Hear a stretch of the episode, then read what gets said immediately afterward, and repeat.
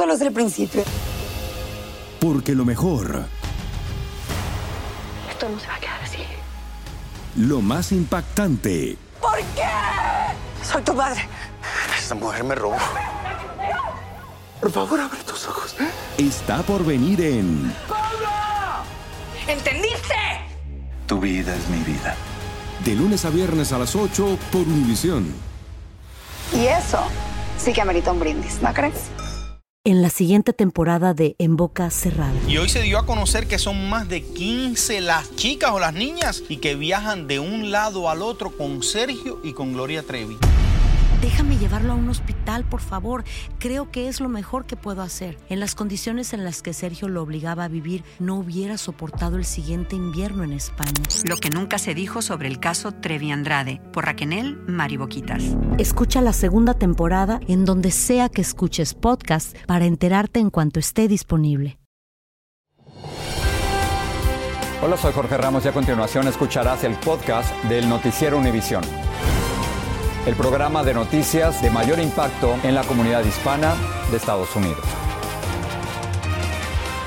Buenas noches, ya de regreso de Israel. Nos acompaña Paulina Soy. Paulina. Un placer estar contigo esta noche, Jorge. Gracias. Comenzamos con la información y con el aumento del horror en la guerra entre Israel y Hamas en Medio Oriente. Cientos de muertos es el saldo de un bombardeo contra un hospital de Gaza que estaba repleto de heridos y de desplazados. Autoridades palestinas dicen que son 500 fallecidos, pero aún no está claro la cifra exacta ni quién causó la tragedia. Israel está argumentando que sus radares indican que fue un misil fallido del otro grupo terrorista yihad islámico, pero Hamas culpa a Israel. Pablo Monsalvo tiene los detalles del conflicto desde Jerusalén.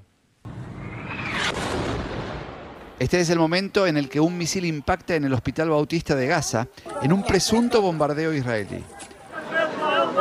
Cientos de personas murieron y otras tantas resultaron heridas, según fuentes del gobierno controlado por Hamas. Imágenes escalofriantes muestran cuerpos por todos lados. Muerte, sangre y destrucción. Varios médicos de la franja habían advertido de que no abandonarían a los pacientes que no pudieran trasladarse ante el pedido israelí de evacuación. Y ocurrió lo peor. La prensa de este país sospecha que un lanzamiento de misil fallido de Hamas habría causado la catástrofe. Nosotros no golpeamos a ese hospital, aclara este portavoz israelí. Todo hace sugerir que el ejército de este país no cree haber cometido un error de esta magnitud y menos a horas de la llegada de Biden a la región. Pese a la tensión extrema, los bombardeos no cesan. Israel sigue atacando presuntos escondites y arsenales de Hamas dentro de la franja. El Estado judío asegura haber eliminado a un importante líder de la cúpula del grupo terrorista. Los miembros de Hamas tienen dos opciones, o morir luchando o rendirse incondicionalmente. No hay una tercera opción, sentenció el ministro de Defensa israelí. El ejército de Israel ha sorprendido en el día de hoy cuando aclaró que la segunda etapa de su guerra contra Hamas podría no necesariamente tratarse de una invasión terrestre. Algunos analistas en cuestiones militares dicen que podría ser una estrategia para confundir al enemigo. Entre tanto, se difundió la primera prueba de vida de uno de los rehenes de Hamas. Ella se llama Mia Shem tiene 21 años y suplica a su país que haga todo lo posible por liberarla. No sabía si estaba muerta o viva, todo lo que sabía es que podía estar secuestrada. Le ruego al mundo que me traigan de regreso a mi niña, dice angustiada la madre.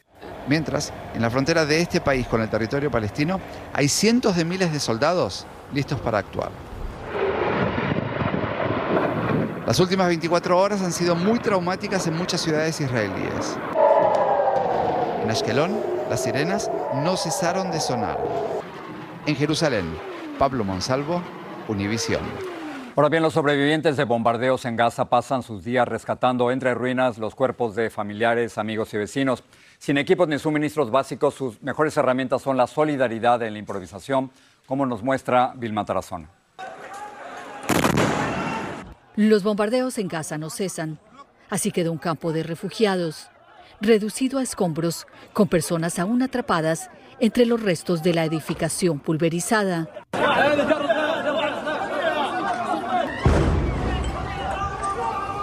Los heridos fueron auxiliados en medio de las explosiones. La gente corrió despavorida. Socorristas y vecinos se apresuraron con los heridos más graves. Muchos no sobrevivieron. Rescatistas buscaron sobrevivientes después de la explosión que sacudió el cruce de Rafa, en el que miles de palestinos se han congregado con la esperanza de poder salir a Egipto. Usaron sus manos para remover los pedazos que quedaron de las edificaciones bombardeadas. Este niño y su padre quedaron inconsolables ante la pérdida de los suyos. En medio del caos, voluntarios sacaron a los heridos en camillas improvisadas. Este niño estalló en llanto al ver tantos muertos a su alrededor. Esta escuela que servía de refugio a 4.000 palestinos fue bombardeada. Juguetes quedaron abandonados. La crisis por la falta de agua está empeorando. Es eh, una crisis humanitaria, una catástrofe humanitaria como nunca antes habíamos vivido a lo largo de estos casi 75 años que llevamos trabajando en Oriente Medio. El dolor en los hospitales es evidente. Los doctores trataron de atender al número de pacientes heridos que aumenta con las horas. Los que perdieron a sus seres queridos no encuentran consuelo. Este niño no entendió por qué su vida se derrumbó.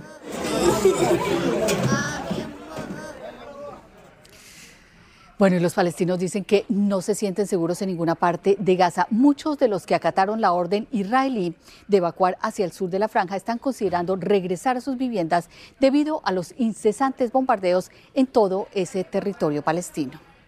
Hablemos ahora de quiénes son los cerebros al mando de Hamas y en dónde podrían estar escondidos. El primero de ellos es Mohamed Dave. Este hombre es el responsable del ataque perpetrado el pasado 7 de octubre. A él se le conoce como el hombre de las sombras, ya que únicamente existe una fotografía que muestra su rostro y podría estar escondido en algún punto de esta extensa red de túneles. Un día podría estar aquí, al día siguiente acá, al tercer día acá. Por eso es tan difícil dar con su paradero.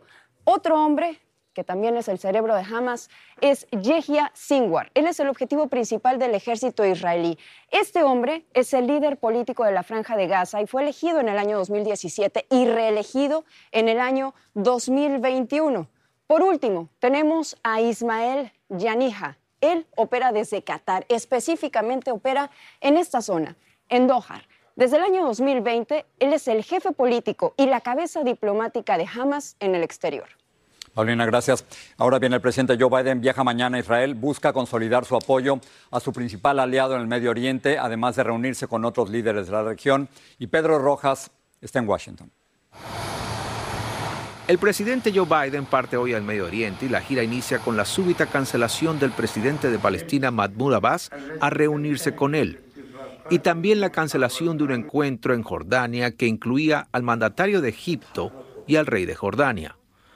Abbas se reunió hoy con el secretario de Estado Anthony Blinken.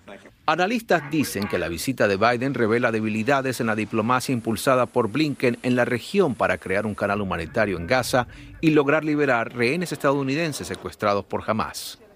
Como Blinken no ha tenido mucho éxito, es una manera para Biden de mostrar que él está haciendo todo lo posible para frenar la crisis y resolverlo en la manera Ah, más pacífico que posible. Pero al final del día, lo más probable es que va a fracasar. Biden se va a reunir con el primer ministro de Israel, Benjamin Netanyahu. El Pentágono anunció que se ordenó la preparación de hasta 2.000 tropas y una unidad de infantes de marina por si necesitan presencia militar en la región. Queremos aclarar que no hemos decidido desplegar algunas de estas fuerzas en este momento. La orden solamente pone a esas unidades en alerta máxima, señaló. El canciller Egipto dijo que su gobierno por ahora no contempla recibir refugiados de Gaza. ¿Por qué Egipto debe permitir el ingreso de uno a dos millones de personas que están sufriendo por estar siendo bombardeados de manera innecesaria? Apuntó. Y es que para Biden los resultados de este viaje al Medio Oriente no solo son importantes para la diplomacia estadounidense, sino también para su campaña de reelección. Para mostrar a los votantes de los Estados Unidos que él está haciendo todo lo posible para evitar más problemas en Israel. La Casa Blanca anunció que el presidente Biden no irá a Jordania y pospuso la reunión con los otros dignatarios debido a los días de duelo decretados por el presidente de Palestina por los centenares de vidas perdidas en la explosión del hospital en Gaza. El mandatario además envió condolencias y deseo de pronta recuperación a los heridos. En Washington, Pedro Rojas, Univisión. Y mientras tanto, en México, el presidente Andrés Manuel López Obrador le confirmó a Univisión que se están realizando esfuerzos para que el grupo Hamas libere a dos ciudadanos mexicanos que están secuestrados en medio de la guerra. Jessica Sarmeño tiene reacciones del mandatario y de quienes cuestionan su postura en este conflicto. No tenemos nada eh, todavía eh, en firme. Estamos haciendo trabajo ¿sí? que requiere también, en este caso, de sigilo.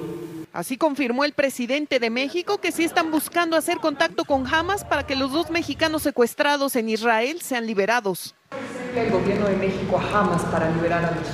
Es que usted ya quiere que este, yo le conteste cosas que no convienen. A pregunta de Univisión, el gobernante confirmó lo que dijo antes su vocero, que están hablando con grupos de los dos lados del conflicto. Orión Hernández era uno de los asistentes al Festival de Música Electrónica que asaltaron los seguidores de Hamas. En Tepoztlán, Morelos, su hogar, sus amigos lo siguen esperando. Esto que está pasando es aterrador. Eh, le- levantamos un rezo grandísimo por nuestro carnal Orión, Ilana Gritsevsky se encontraba en uno de los kibbutz atacados cerca de Gaza y su padre protestó en Tel Aviv buscando respuestas. Mientras, en las calles mexicanas, algunos apoyan los acercamientos con los terroristas. de una vez para que no haya más sufrimiento en las personas y familias. Pero en el Senado la oposición exige contundencia. esos principios que están establecidos en la Constitución. Y de ahí contra el fanatismo, contra el terrorismo. Es que desde que inició el conflicto, López Obrador ha reiterado que México es neutral. El vocero presidencial también confirmó que la Cancillería está negociando la creación de un corredor humanitario desde la franja de Gaza hasta Egipto. Para poder sacar a Bárbara Lango, otra mexicana que sigue atrapada allá. Estamos haciendo todo, todo lo que está en nuestras manos para garantizar la seguridad de nuestros connacionales. En México, Jessica Cermeño, Univision. Esto solo es el principio. Porque lo mejor, Esto no se va a quedar así. lo más impactante, ¿Por qué? Soy tu madre. Esta mujer me robó. Por favor, abre tus ojos. está por venir en ¿Entendiste? Tu vida es mi vida. De lunes a viernes a las 8 por Univisión. Y eso sí que amerita un brindis, ¿no crees? Gracias por seguir con nosotros en el podcast del Noticiero Univisión.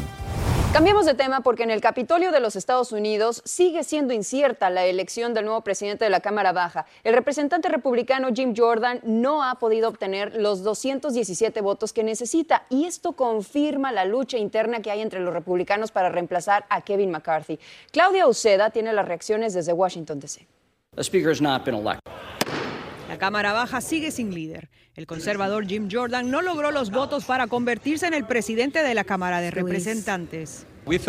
Ayer nos dijo que ganaba impulso, pero hoy 20 republicanos le dieron la espalda en la primera ronda de votos, entre ellos Mario Díaz Balar y Carlos Jiménez. Tuvimos una elección, ganó el, el señor Scalise. Yo voy a votar por él. Yo creo que lo que sucedió hace dos semanas era un, un coup d'etat y yo no voy a participar en eso. Creo que el mejor líder para nosotros es Kevin McCarthy, por eso que yo voy a votar por él. Jiménez nos dijo que su oficina recibió llamadas presionándolo para votar por Jordan. Eso también me molesta, estoy preocupado por eso. Eh, si de verdad a un líder tú, tú lo sigues, él no te tiene que empujar. ¿no? Tú, tú sigues un líder, así que ¿por qué este tipo de presión? Díaz Balart también habló de tácticas desagradables. Lo que no es aceptable en este proceso es tratar de presionar o intimidar. Yo soy una persona absolutamente abierta para todo tipo de negociaciones, pero en el segundo, en el momento que me tratan de presionar o intimidar, ahí es cuando yo me cierro. Este otro republicano dice que no apoya a Jordan porque puso en duda los resultados de las elecciones del 2020. El aliado de Trump, quien de joven fue luchador profesional, seguirá batallando hasta el final.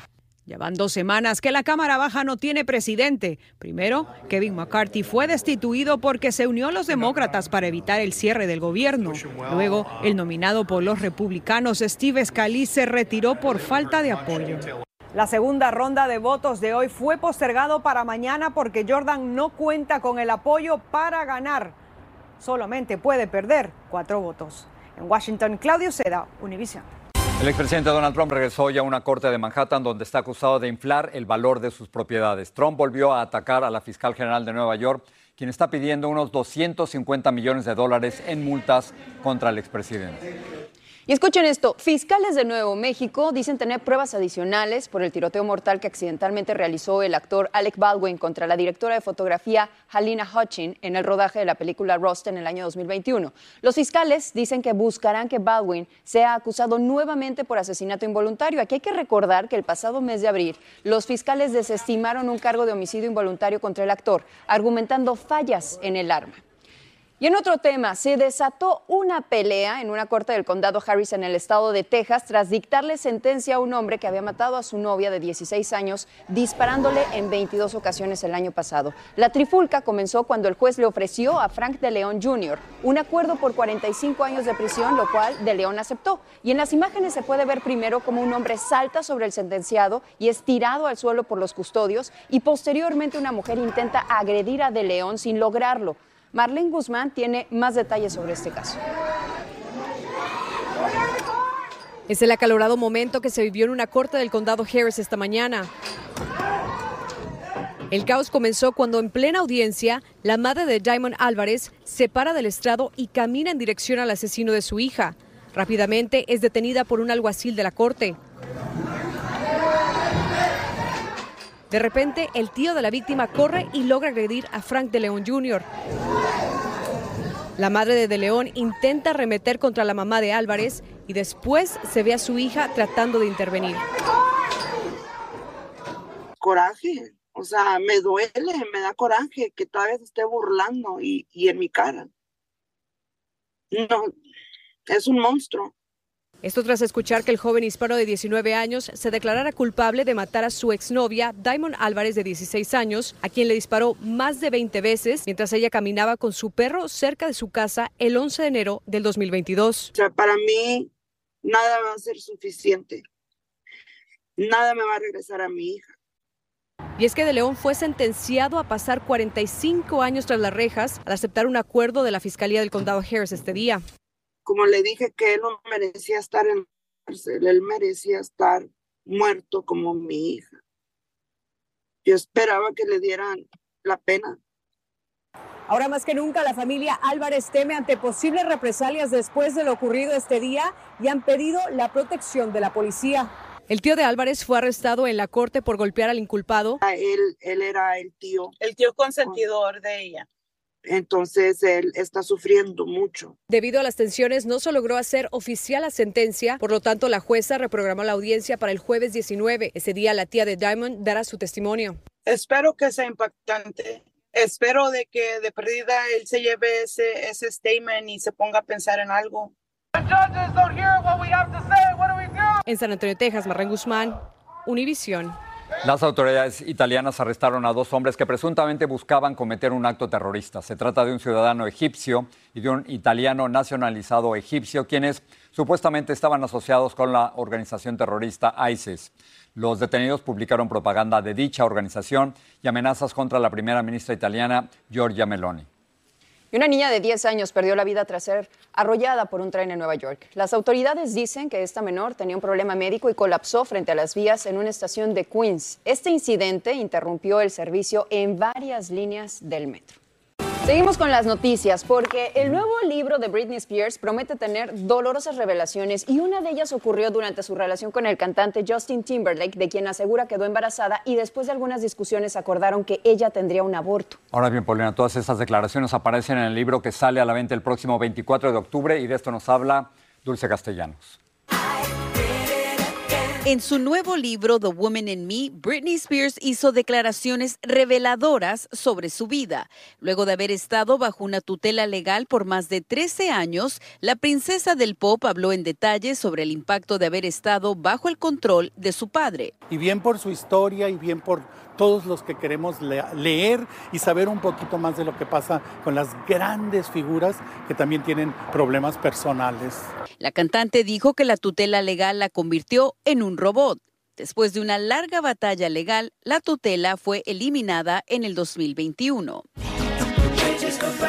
En cuanto a su noviazgo con el cantante Justin Timberlake, Britney Spears reveló detalles íntimos sobre su relación. Dijo que quedó embarazada, pero optaron por tener un aborto. Yo amaba a Justin, siempre esperé que un día tuviéramos una familia juntos, pero esto sería más temprano de lo que anticipaba. Pero Justin definitivamente no estaba contento con el embarazo. Decía que no estábamos listos para un bebé en nuestras vidas, que éramos demasiado jóvenes. De los artistas sabemos tan solo el 10% las realidades de lo que pasa en las vidas de los artistas son bien difíciles, bien difíciles. En fin, que no todo lo que brilla es oro, ¿verdad?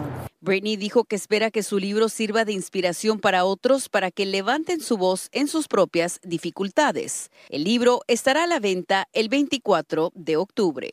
La cantante dijo que llegar a este punto en su vida no ha sido fácil, pero que ahora quiere ser ella quien comparta su propia historia con sus fans. En Los Ángeles, Dulce Castellanos, Univisión.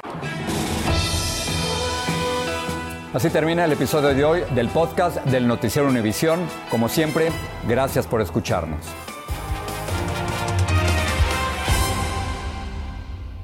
En la siguiente temporada de En Boca Cerrada estando en Brasil, él mencionó que si alguna de nosotras llevábamos a la policía antes de que entraran, él primero se mataba.